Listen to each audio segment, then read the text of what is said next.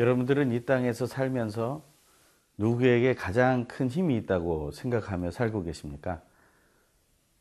진정 우리가 고백하는 대로 하나님께서만 가장 큰 힘과 능력을 가지신 주권자임을 믿고 선포하고 계십니까? 아니면 그것은 내가 가진 지식인, 지식일 뿐이고 사실은 나와 관계된 나의 상사와 또 이 땅의 권력자들, 이 땅의 지도자들이 나에게 더 큰 영향력을 미치는 존재라고 생각하고 있지는 않으신지. 진정 하나님만이 절대적인 주권자이며 우리의 주인이심을 확실히 믿는다면 우리는 우리의 태도를 분명히 해야 할 것입니다.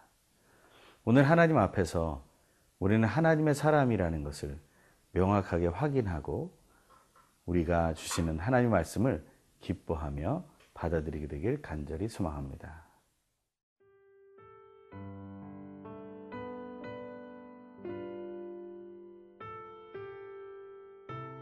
아모스 7장 10절에서 17절 말씀입니다. 때에 베델의 제사장 아마샤가 이스라엘의 왕 여로보암에게 보내어 이르되 이스라엘 족속 중에 아모스가 왕을 모반하나니 그 모든 말을 이 땅이 견딜 수 없나이다. 아모스가 말하기를 여로보암은 칼에 죽겠고 이스라엘은 반드시 사로잡혀 그 땅에서 떠나겠다 하나이다. 아마샤가 또 아모스에게 이르되 선견자야 너는 유다 땅으로 도망하여 가서 거기에서나 떡을 먹으며 거기에서나 예언하고 다시는 베델에서 예언하지 말라. 이는 왕의 성소요 나라의 궁궐임이니라. 아모스가 아마샤에게 대답하여 이르되 나는 선지자가 아니며 선지자의 아들도 아니라 나는 목자요 뽕나무를 재배하는 자로서 양떼를 따를 때에 여호와께서 나를 데려다가 여호와께서 내게 이르시기를 가서 내 백성 이스라엘에게 예언하라 하셨나니 이제 너는 여호와의 말씀을 들을지니라. 내가 이르기를 이스라엘에 대하여 예언하지 말며 이삭의 집을 향하여 경고하지 말라 하므로 여호와께서 이와 같이 말씀하시기를 내 아내는 성읍 가운데서 창녀가 될 것이요 내 자녀들은 칼에 엎드러지며 내 땅은 측량하여 나누어질 것이며 너는 더러운 땅에서 죽을 것이요 이스라엘은 반드시 사로잡혀 그의 땅에서 떠나리라 하셨느니라. 우리가 어떤 태도를 취할 때 그 태도를 취하는 것에는 원인이 있습니다. 또 그것을 행하게 되는 또 기준이 있습니다. 우리가 행동을 할 때 정말 하나님께서 나의 주권자이며 전능하신 분임을 믿고 움직이게 된다면 우리는 하나님이 원하시는 것을 또 하나님이 기뻐하시는 일을 하기 위해서 우리의 태도를 정하게 될 것입니다. 하지만 우리의 삶 속에서 모든 순간을 그렇게 보내기는 쉽지 않습니다. 하나님 외에도 우리에게 권위자로 존재하는 그러한 대상들이 많이 있기 때문에 그렇습니다. 어떤 때는 그 권위자가 부모일 때도 있고, 우리의 상사일 때도 있고, 우리의 선배일 때도 있고, 나보다 힘이 센 사람일 수도 있고, 부자이며 또한 리더일 수도 있습니다. 하지만 하나님이 그들과 함께 서 있다면 우리는 누구를 선택해야 되겠습니까? 오직 하나님을 선택하는 그런 지혜로운 우리의 삶이 되길 간절히 소망해 봅니다. 오늘 본문은 아마샤라는 베델의 제사장과 예언자 아모스의 논쟁이 나옵니다. 아모스가 사실 논쟁을 하는 것은 아닙니다. 아모스는 그저 하나님의 사람으로 하나님의 말씀을 증거할 뿐입니다.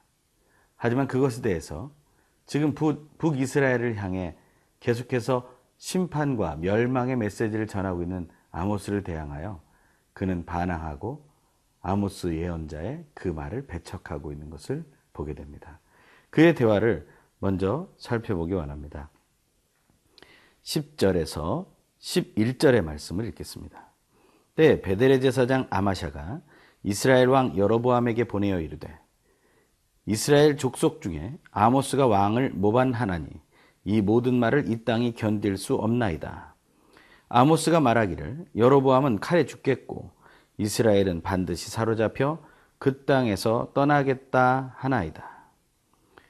지금 아마샤라는 베델의 제사장은 그 당시 여로보암 정권과 밀착된 사람이었음을 알게 됩니다. 지금 하나님을 두려워하고 하나님께 정결한 제사를 드려야 하는 제사장인 아마샤는 지금 사람의 편에 서 있는 것을 보게 됩니다. 하나님의 말씀을 증거하는 그 아모스의 말을 왕을 향한 모반이라고 말하고 있습니다. 아모스를 역적으로 몰아가면서 그가 지금 잘못하고 있으니 벌을 줘야 한다는 것을 말하고 있습니다.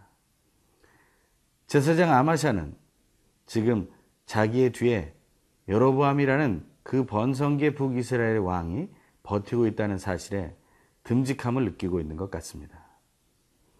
그의 고백은 아모스가 고백한 것이 그 여로보암 왕이 칼에 죽겠고 이스라엘이 사로잡혀 포로가 될 것이라는 예언을 했다는 것이 잘못되었고 또한 그것은 불경한 말이라는 것을 지금 고백하고 있는 것입니다.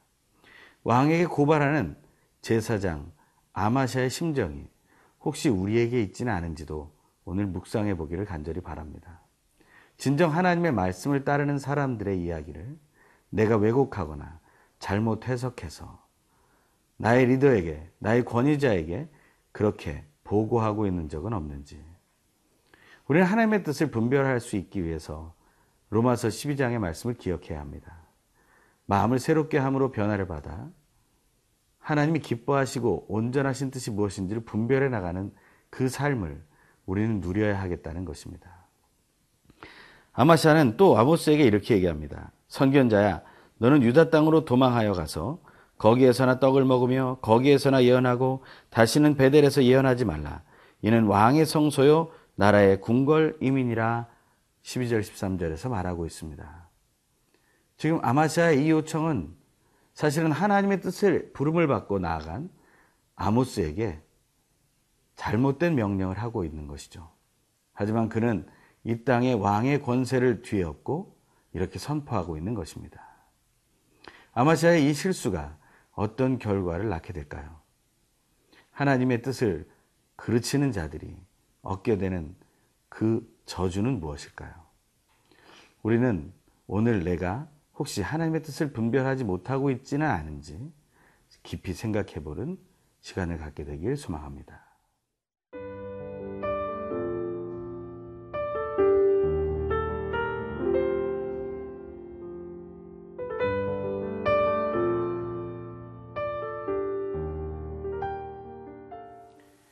제사장으로 섬기고 있는 아마샤가 있던 곳은 베델이라고 했습니다.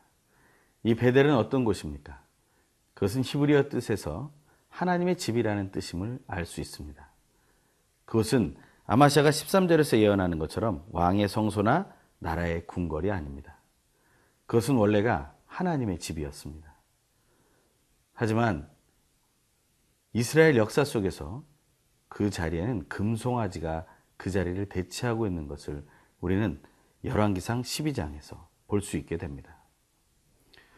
하나님의 집이 우상 숭배의 자리로 바뀌어 버렸고 그곳의 제사장이 하나님이 아닌 사람에게 치우쳐 있게 된다면 그것은 아무리 강한 어조로 하는 말이라 할지라도 능력과 힘이 없는 것을 우리는 깨닫게 될 수 있습니다.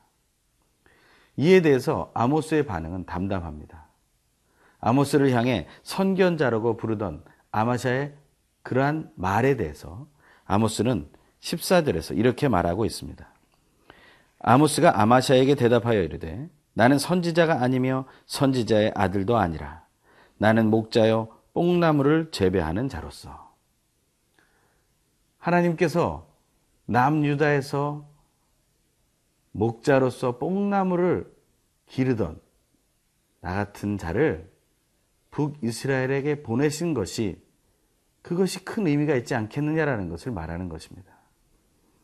북이스라엘이 얼마나 추악하고 또 더럽고 또 타락했으면 또 하나님을 깨닫지 못했으면 하나님에게 늘 가까이 거하는 그런 어떤 선견자의 모습으로 보내는 것이 아니라 하나님의 사랑 속에서 하나님을 믿는 믿음 안에서 목자로서 뽕나무를 재배하는 자로서 일상을 살아갔던 아모스 같은 나를 보냈다라는 것이 어떤 의미인지를 알려주고자 했던 것을 우리는 생각해 보게 됩니다. 우리는 일상 속에서 하나님을 만나는 훈련을 해야 합니다. 아모스가 하나님께 쓰임 받을 수 있었던 것은 우리가 일상 속에서 하나님을 만나고 또한 하나님을 증거하는 삶을 살 수 있다는 또 기초가 되는 것입니다. 오늘 말씀 묵상하면서 이 본문 안에서 아모스에게 주어 주신 그 놀라운 은혜와 소명을 또 그 사명을 오늘 우리도 함께 알게 되길 간절히 소망합니다. 15절의 말씀을 읽겠습니다. 양떼를 따를 때 여호와께서 나를 데려다가 여호와께서 내게 이르시기를 가서 내 백성 이스라엘에게 예언하라 하셨나니 아모스는 지금 사람의 말에 의거해서 이 자리에 온 것이 아님을 말해주고 있습니다. 오직 하나님의 부름을 받고 하나님의 뜻을 따라 온 것임을 선포하고 있습니다. 그는 선지자로서 이름을 날렸던 사람도 아닙니다. 하지만 그는 목자로서 또 뽕나무를 재배하는 자로서 그의 사명을 감당하던 중에 하나님의 부름을 받고 순종하여서 이 자리에 왔다는 것을 제사장 아마샤에게 선포하고 있는 것입니다. 이곳에서 바로 아모스의 소명이 확신, 소명에 대한 확신이 있는 것을 우리는 보게 됩니다. 이 소명에 대한 하나님이 부르셨다는 확신이 있을 때 우리의 사명은 흔들리지 않게 되는 것입니다. 혹시 오늘 하나님께서 나를 부르셨다는 소명이 흔들리십니까? 그렇다면 내가 하는 모든 일들이 흔들리게 될 것입니다. 하지만 하나님이 나를 부르셨음을 확신한다면 또 내가 하나님을 온전히 사랑한다면 우리는 흔들리지 않는 사명으로 달려나갈 수 있게 될 것입니다. 그리고 나서 아모스는 아마샤를 향해 무서운 예언을 하게 됩니다. 이제 너는 여호와의 말씀을 들을지니라 16절의 말씀이 시작되면서 이제는 그 아마샤의 경고에 대한 하나님의 저주를 선포하고 있습니다. 17절의 말씀입니다. 여호와께서 이와 같이 말씀하시기를 내 아내는 성읍 가운데서 창녀가 될 것이요 내 자녀들은 칼에 엎드러지며 내 땅은 측량하여 나누어질 것이며 너는 더러운 땅에서 죽을 것이요 이스라엘은 반드시 사로잡혀 그의 땅에서 떠나리라 하셨느니라. 큐티는 하나님께서 나에게 주시는 말씀을 듣는 것이라고 했습니다. 27절의 본문은 사실 제 자신의 이름을 넣고 읽어보고 싶지 않은 그러한 저주의 말씀입니다.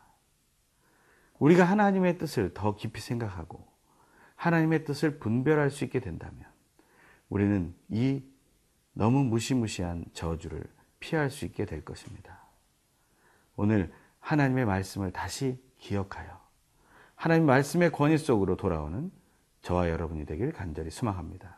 기도하겠습니다. 하나님 아버지, 하나님의 말씀을 들으며 하나님께로 다시 돌이키고 하나님께서 나를 부르셨음을 확신하며 하나님이신 사명을 나의 일상 속에서 일터 속에서 진실하게 감당해 나갈 수 있도록 은혜를 더하여 주시옵소서. 예수님의 이름으로 기도합니다. 아멘. 별 위에 더 멀리 더 가.